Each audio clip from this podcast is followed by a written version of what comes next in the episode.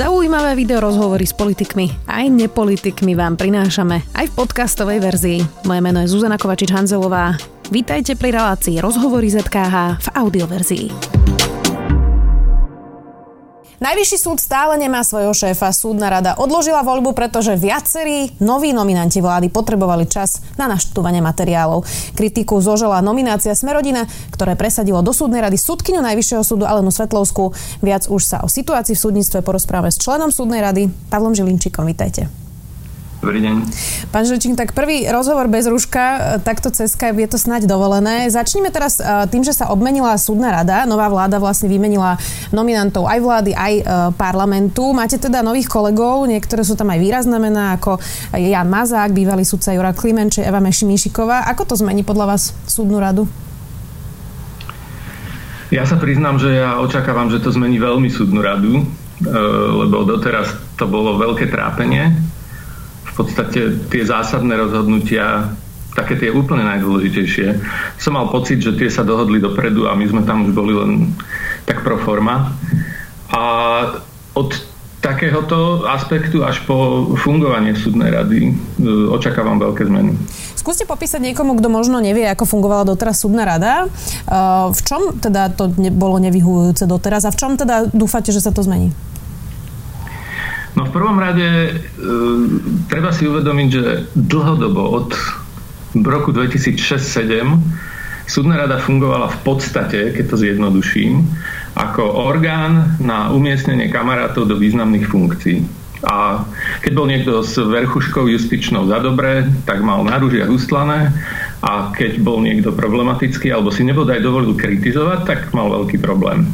A toto trvalo hrozne dlho, tá tradícia bola silná potom po odchode Štefana Harabina e, nastala trochu zmena, ale ja som to volal iba harabinizmus s ľudskou tvárou, lebo bolo to milšie, nebolo to vulgárne, ale tie praktiky, že rozhoduje sa hlavne tak, aby boli naši ľudia v popredí, e, keď máme dva rovnaké prípady, jeden je náš, jeden nie, tak rozhodneme raz tak, raz tak. To boli praktiky, ktoré sú nehodné justičného orgánu. Čiže to bola taká historická exkurzia a ja sa priznám, že tie prvé zasadnutia boli pre mňa ťažké, lebo ja som čakal normálnu diskusiu medzi ľuďmi, ktorí rozumejú téme oveľa viac než ja mnohí. A namiesto toho to bolo taká v tých kľúčových veciach, to bola zmes takého alibizmu a formalizmu. A mal som z toho veľmi zlý pocit. E, na druhej strane vláda má teda v programom vyhlásení, že nebude do súdnej rady voliť sudcov a hneď to aj porušila pri súdkyni Najvyššieho súdu e, Alene Svetlovskej. Mala by podľa vás vláda alebo parlament nominovať sudcov, pretože sudcovia majú svoje zastúpenie v súdnej rade a tí nesudcovia by mali mať tiež zastúpenie, čiže je to takto správne alebo bola to chyba? Ja si myslím, že tá ambícia, aby na tej druhej strane stola, medzi teda oproti deviatim sudcom, je 9 ďalších miest, ktoré nominuje prezident, vláda, parlament. Tá ambícia kľudne môže byť taká, že, že tam budú nesudcovia, ale súčasne ja musím povedať, že nemám ja nejaké radikálne jednoznačné stanovisko, že nesmie tam byť ani jeden sudca. Je samozrejme nešťastné, že sa príjme programové vyhlásenie a e, potom ako sa odkomunikuje, tak sa tam e, tí sudcovia dostanú. To vyvoláva taký, taký trochu chaos. E, uvidíme, ako sa to vyvinie. Tá voľba predsedu alebo predsedničky Najvyššieho súdu to už je taká nekonečná sága. Trošku to pripomína voľbu ústavných sudcov. Už bola trikrát neúspešná. Koho je to vina? Juj, e, začnem asi od konca, od ktorého som ešte nikdy neodpovedal na, t- takúto otázku. E, musíme si uvedomiť, v akej katastrofálnej personálnej situácii je Najvyšší súd na Najvyššom súde v roku 2014, kedy už naozaj, že všetci vedeli, kto je Štefan Harabin, sa našlo, myslím, že 58 sudcov, ktorí ho podporovali na to, aby ešte viedol Najvyšší súd.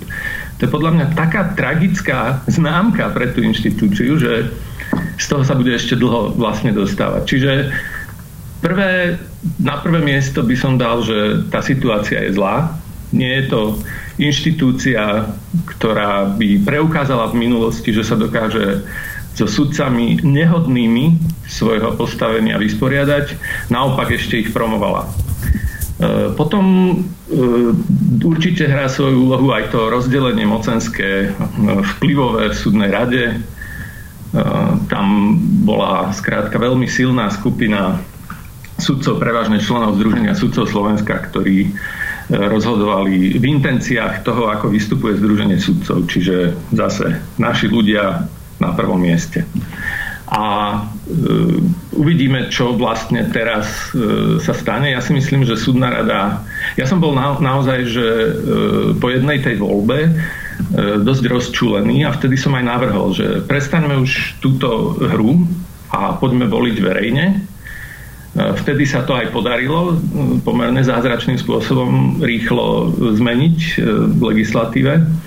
A odvtedy aspoň len vieme, že kto ako hlasuje a nikto nemôže e, rozprávať, že on predsa hlasoval za A, keď v skutočnosti to nikto nemohol overiť.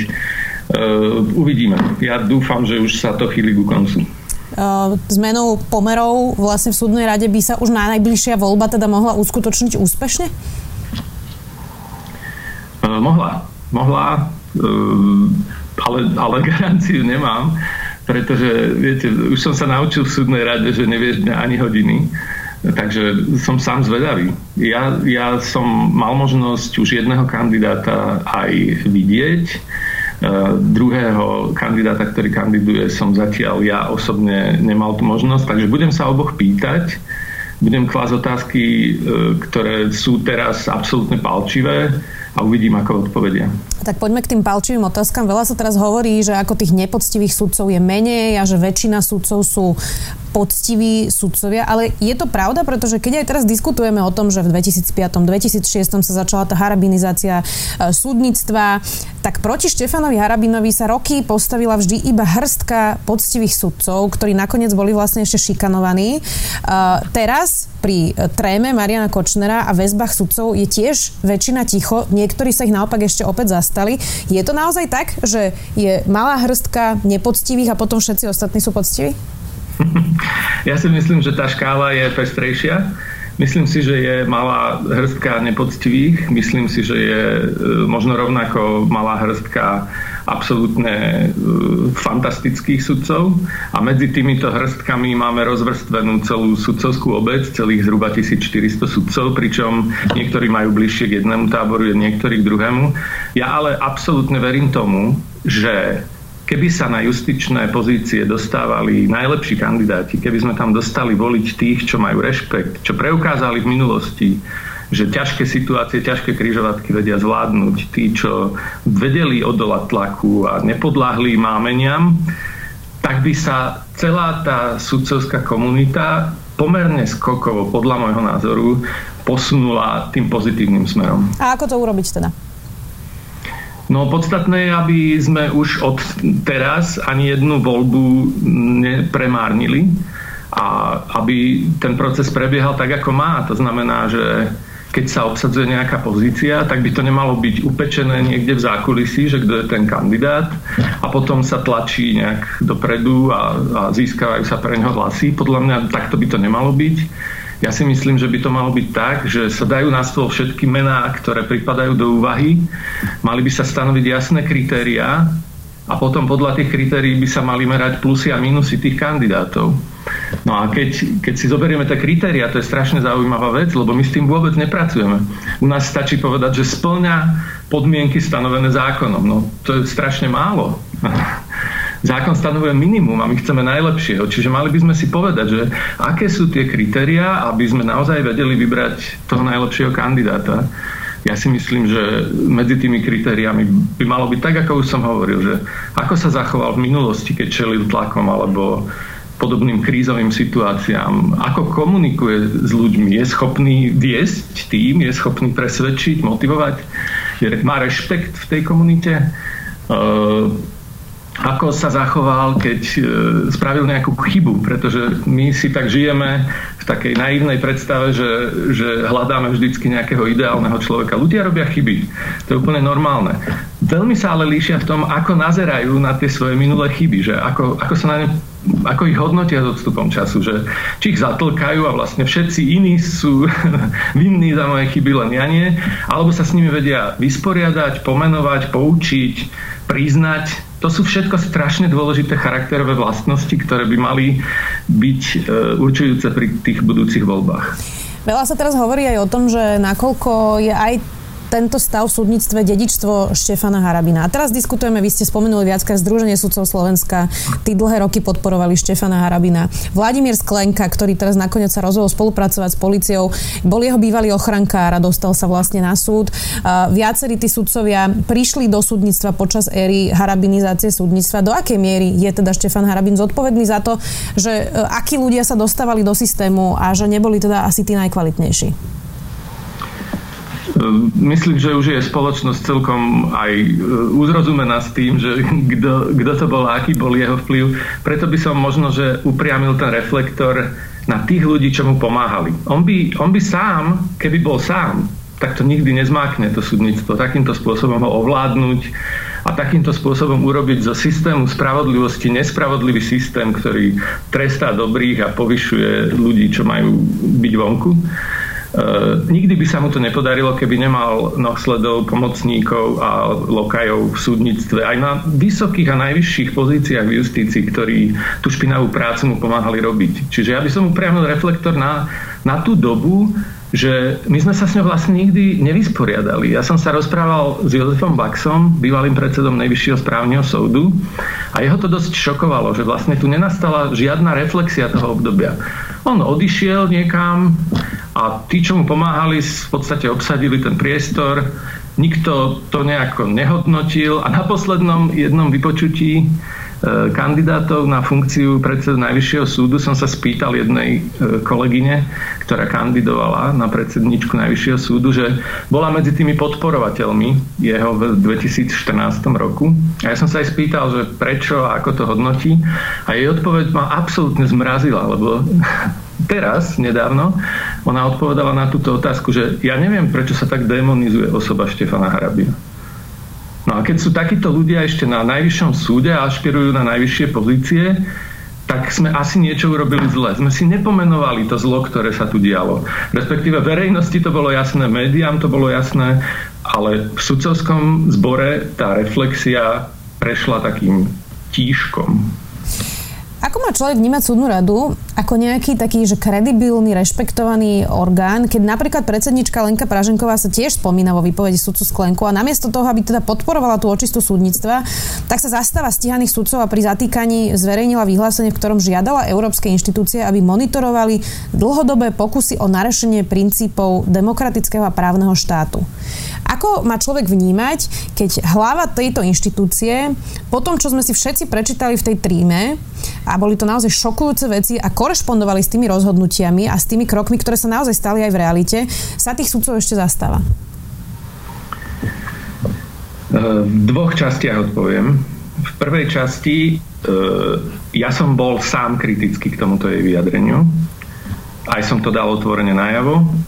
Súčasne ale myslím si, že treba povedať, že ak som to ja dobre čítal, možno si zle pamätám, ona kritizovala smerom do európskych inštitúcií skôr ten, tú tendenciu e, niektorých politických aktérov začať to tu čistiť e, veľmi, veľmi razantne. Mne sa zdalo, že skôr smerovala tá jej e, ten jej apel na medzinárodné inštitúcie voči, voči týmto aktérom a nie, že by sa zastala tých skorumpovaných sudcov, alebo keď teda e, hovoríme len o tých, čo sa e, už doznali alebo sa vzdali funkcie, nechcem prezumovať, že sú všetci skorumpovaní, ale minimálne niektorí už svoju aktivitu popísali dostatočne na to, aby sme sa toho slova nebáli.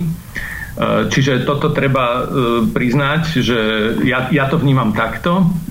Ale, ale zároveň treba v tej druhej polovici povedať aj to, že ja mám dlhodobé výhrady voči tomu, ako pani predsednička viedla súdnu radu.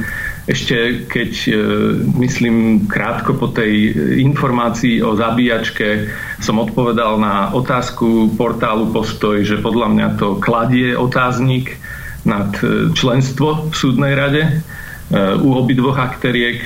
Takže za tým si stojím a Ehm, je to skôr otázka na ňu, že či nedozrel čas na reflexiu takú ozajstnú a hlbokú. Naopak nový člen súdnej rady a bývalý predseda ústavného súdu Jan Mazak povedal, že za posledných 50 rokov, teraz ho citujem, nepredvedli 13 sudcov pred ústavný súd dokopy vo všetkých členských štátoch a potom hovoril, že to zašlo pre Denigen tak ďaleko, že bez nejakých účinných až drastických opatrení sa to nepodarí zlepšiť a dodal, že s najväčšou pravdepodobnosťou títo 13 sudcovia podľa neho nebudú jediní. Keď hovorí teda um, Jan Mazak o drastických opatreniach a naozaj tu hovoríme o očiste súdnictva, aké by mali byť tie drastické opatrenia?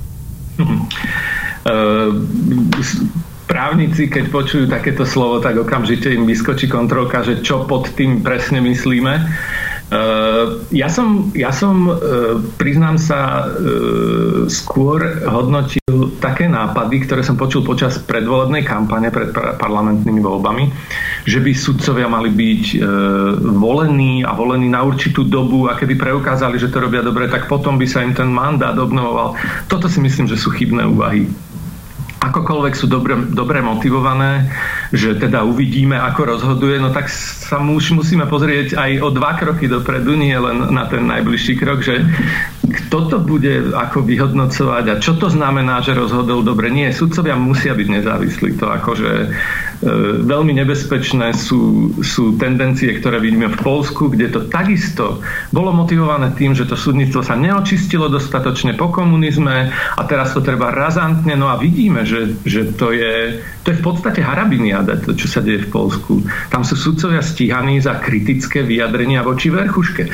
A je to zase pod tým istým dážnikom, pod očistou. Čiže ja hrozne moc budem apelovať na každej možnom fóre, na ktorom budem, aby sme v tej radikálnosti nestratili aj e, triezvosť, lebo to je pomerne jednoduché, že teraz máme taký pocit tej revolučnej doby a toho, že teraz to musíme teda poriadne, poriadne dať. Mm, ja, ja si myslím, že na, pohybujeme sa na, medzi, medzi skillov a charybdou.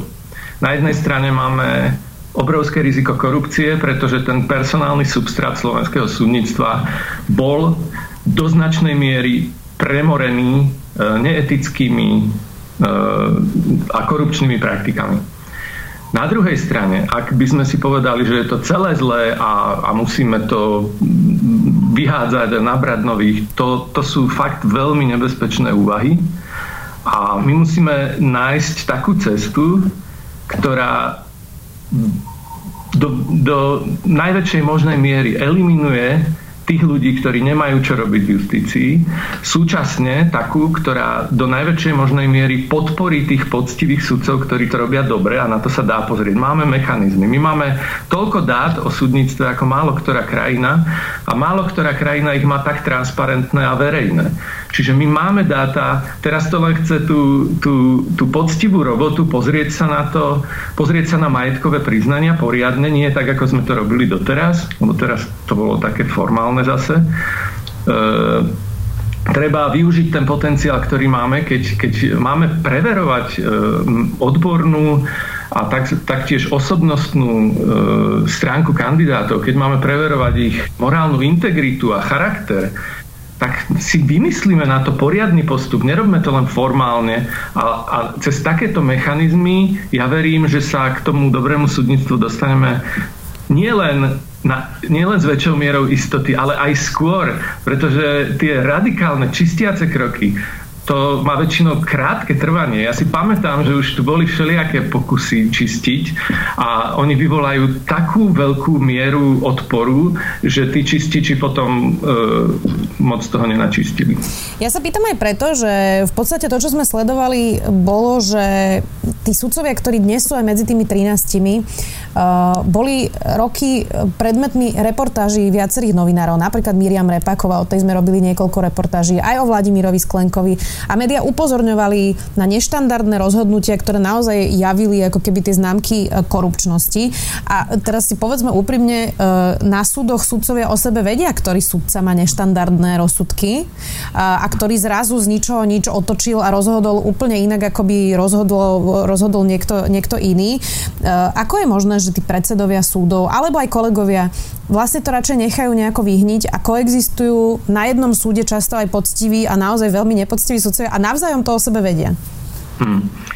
Toto je veľmi, veľmi, veľmi kľúčová otázka a naráža na to, čo sa teraz veľmi často diskutuje, že či teda išlo pri týchto 13, prípadne ďalších sudcoch o individuálne zlyhania, alebo či ide o systémový problém.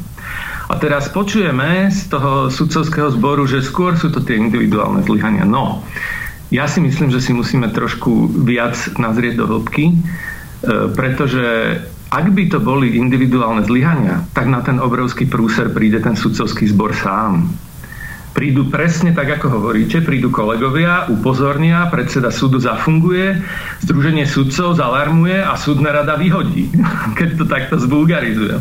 Ale to sa nestalo. Na to, aby my sme sa toto dozvedeli, tak museli zomrieť dvaja ľudia. Potom sa muselo do, zmeniť e, veľmi výrazne, e, sa musela zmeniť situácia v policajnom zbore, aby sa mohlo vyšetrovať poriadne to, čo sa stalo. A až potom sme sa dozvedeli, čo sa stalo v súdnictve. Čiže to neboli vnútorné mechanizmy justície, tej autonómnej, svojstojnej moci, ktoré by toto odhalili. Odhalili to novinári, ľudia, ktorí e, prišli o život a tlak verejnosti dokopal justíciu k tomu, že sa konečne začalo niečo diať. No a to, to by mala byť e, vec, nad ktorou sa začne v súdnictve diskutovať. Ako je možné, že sa nám toto stalo? Vieme to o sebe a boli sme ticho. A teraz sa diskutuje? Ja si myslím, že veľmi intenzívne. Tak uvidíme, ako to dopadne. Teraz e, veľa sa hovorí od včera dokonca, že koalícia teda bude vybrať generálneho prokurátora. Už to je každým týždňom. Včera poprvý raz teda padlo meno Daniel Lipšic. E, kvôli nemu by sa ale teda museli meniť pravidlá, pretože on nie je momentálne prokurátor a vlastne teraz je ten zákon nastavený tak, že by mal byť prokurátor. Je to dobrý nápad, aby sa menili pravidlá a mohlo by to vyzerať, že to je konkrétne našité na jednu osobu? Mm-hmm. Eh, ja som zatiaľ nepočul, či Daniel Lipšic eh, už nejak vyjadril, že má o to záujem alebo nemá. Čiže preto by som považoval za predčasné vyjadrovať sa k tomu ako k jeho nejakej už oficiálnej nominácii. Tak odpoviem na to možno tak, že, že na príklade človeka, ktorý by bol ako Daniel Lipšic. Hej? Čiže tak, ako som hovoril, dajme si všetky mená na stôl, popíšme si, podľa akých kritérií vyberáme a potom tie kritéria veľmi precízne aplikujme. Ak som hovoril o odvahe a ustáť tlak, tak málo kto na Slovensku z tých aktérov, ktorí pripadajú do úvahy, ukázal aj proti Harabinovi, aj vo vzťahu s komerčnými silnými subjektami a oligarchickými subjektami, alebo vo vzťahu a v konflikte s Marianom Kočnerom, málo kto ukázal, že to ustojí tak, ako to ustal Daniel Lipšic. Na druhej strane, to, že by sa mali meniť pravidlá na to, aby pasovali na niektorého účastníka, je veľký otáznik. Takisto nesmieme zabúdať, že ak je nejaký kandidát na generálneho prokurátora e, v, vo fáze, že bol vydaný právoplatný odsudzujúci rozsudok a tá skúšobná doba stále trvá, tak to je druhý obrovský otáznik. A takto by sme mohli pokračovať vo vymenúvaní plusov a mínusov. A ja si myslím, že ak budú pribúdať ďalšie mená, a ja už som nejaké ďalšie mená počul, že by mohli byť, tak e, ja to vidím tak, že je dostatok kvalitných kandidátov, z ktorých sa bude vyberať a nikto podľa mňa nie je odkazaný na to, aby teraz celý ten proces e, ušil na to, aby vyhral jeden. Možno že, možno, že keby som sa vrátil k tej situácii na Najvyššom súde, keby to bola taká prekérna krízová situácia, že fakt nemáme odkiaľ, no nemáme nikoho, nie takého človeka, čo by teraz prevzal tú inštitúciu, tak by som bol možno náchylný uvažovať o všelijakých hraničných riešeniach. Ale tuto vidíme, že v prokuratúre fungujú vynikajúce osobnosti. Sú to skvelí ľudia, skvelí prokurátori. Takže vyberajme z nich takýmto spôsobom a, a ne, nepovažoval by som ja za šťastné, aby sa už vlastne dopredu e, nejaký kandidát postavil e, do čela a ostatné všetko by už nasledovalo. To, to sa mi zdá zlý spôsob. Tak tie ďalšie mená tu mám aj napísané, napríklad Maroš Žilinka alebo Jan Šanta, prokurátori. Všetko teda mená výrazných a myslím si, že aj poctivých ľudí, že to asi môžeme tak povedať, obaja teda obstáli. Zatiaľ to teda vyzerá tak, e, že tí kandidáti sú v podstate e, iba výborní a žiadny Dobroslav Trnka sa tam zatiaľ neobjavil. Ja to je, to je jedna z mála dobrých správ, čo ste teraz povedali, že niekam sa predsa len posúvame. Ak budú takto vyzerať výberové konania na všetky dôležité justičné funkcie, tak si myslím, že to je najdôležitejšia reforma v justícii, aká sa dá urobiť. My systémy máme dobré zákony, inštitúcie, máme fajn, tých ľudí dobrých, to, to teraz treba dostať. A keď je takáto, takáto voľba, tak super.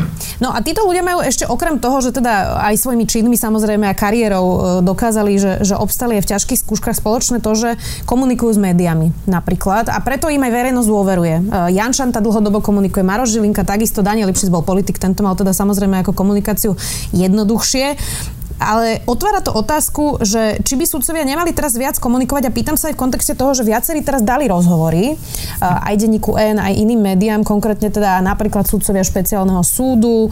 Je to naozaj zaujímavé vlastne vidieť tieto osobnosti, ako premyšľajú aj o spoločenských otázkach, aké dilemy riešia v živote, ako sa vysporiadali s nejakými vecami, ktoré boli problematické. Prečo sa sudcovia ešte stále boja komunikovať? Eh, ja si myslím, že sa to mení. Myslím, že sa to posúva a ja sa z toho nesmierne teším.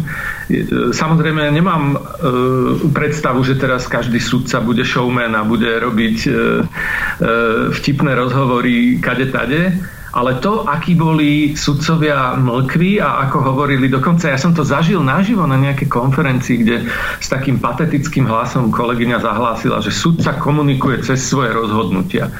No to je síce fajn, eh, ale nestačí to eh, už sme trošku ďalej a ak chceme naozaj dospieť k stavu, že by ľudia rozumeli, čo sa v súdnictve deje, tak sudcovia, ktorí sú schopní hovoriť, vysporiadať sa s nejakými eh, otázkami novinárov, verejnosti sú strašne dôležití, lebo potom sa vlastne jednak verejnosť zoznámi s tým, že aha, vlastne to je normálny človek, ktorý hovorí rozumné veci, takže tá, tá, tá nedôvera až predpojatosť, že teda sudcovia sú všetci na jedno kopito, sa môže postupne roztápať.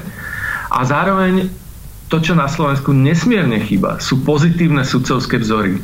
My sme tu mali, ktorý, ktorý sudca na Slovensku bol najznámejší medzi čo najviac ľuďmi? No bol jeden, bol to e, ten sudca, ktorý už dávno, dávno, dávno ním nemal byť. A, Štefan Harabin teda. Presne tak. A, a potom už e, ten sudcovský obraz sa na ten príklad vlastne krivil a prispôsoboval. My teraz potrebujeme, aby tu sudcovia, ktorí majú jasný morálny kompas a ukázali, že vedia e, robiť svoju prácu dobre a neboja sa hovoriť a vedia ísť aj do konfliktu, keď treba, tak aby komunikovali lebo potom môžu inšpirovať aj ďalších kolegov k tomu, že sa postupne dostaneme z toho, z toho zvláštneho stavu, že my sme mali vlastne nezávislú justíciu za Štefana Harabina a veľmi, veľmi autonómnu, ale tí jednotliví sudcovia, tí boli strašne závislí na tom, čo ten šéf, čo ten predseda súdu, čo tá súdna rada. A, a my sme mali závislých sudcov v nezávislom systéme a to, to komunikovanie a tie silné osobnosti, tie nás z toho môžu postupne dostať z tohto marazmu. Mám pre vás záverečnú otázku. Keď skončí táto vláda, čo by bude to o 4 roky teda, čo by mali urobiť bezodkladne, čo by ste im odporúčili, aby vyriešili, aby po tých 4 rokoch Slovensko v tej nedôvere v súdnictvo poskočilo aspoň o pár priečok vyššie, pretože naozaj sme dlhodobo na chvoste. Exist, ja viem, že na to neexistujú jednoduché riešenia, ale čo sú také tie úplne kľúčové veci, ktoré by ste im odporúčili, že keď teraz urobia, tak možno o 4 roky už nebudeme poslední, ale piatý od konca. Mm-hmm. Ja by som sa hrozne rád približil do Českej republiky, ktorá je zhruba v polovici 27 v rámci EÚ, hoci nemajú súdnu radu. Obrovský paradox. Nemajú súdnu radu a sú o 15 miest vyššie ako je Slovensko. Fantastické. Čiže keby sme sa tým smerom posunuli, tak ako k tomu dospieť?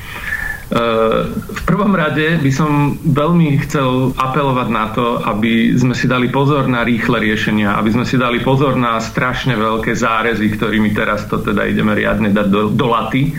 Veľmi predtým upozorňujem, e, sú to krátkodobé často e, zárezy, ktoré sa zacelia. A to, čo som povedal, že dobre vyberať kvalitné osobnosti na kľúčové pozície, to je najväčšia reforma justície, ktorá nás čaká. A ak toto zvládnu, super. Ak to dokážu zmanažovať, že nebudú vlastne tam dávať svojich ľudí, ale, ale ľudí podľa nejakých kritérií, lebo to, čo nám teraz hrozí, je, že sa vlastne v niektorých prípadoch môžu akože zmeniť ľudia, ale nezmenia sa spôsoby. Čiže zase to budú naši ľudia, len to budú iní ľudia. Toto je, toto je obrovské riziko. To sa stane každému výťazovi. A keď toto by politickí aktéry zvládli a dokázali by zaviesť e, normálny systém, dajme si mená, dajme si kritéria, kto je najlepší, diskutujme a to sa ukáže. To sa ukáže, kto má aké tie plusy, minusy. Ak by len toto jedno zvládli, tak by sme poskočili podľa mňa veľmi, veľmi výrazne.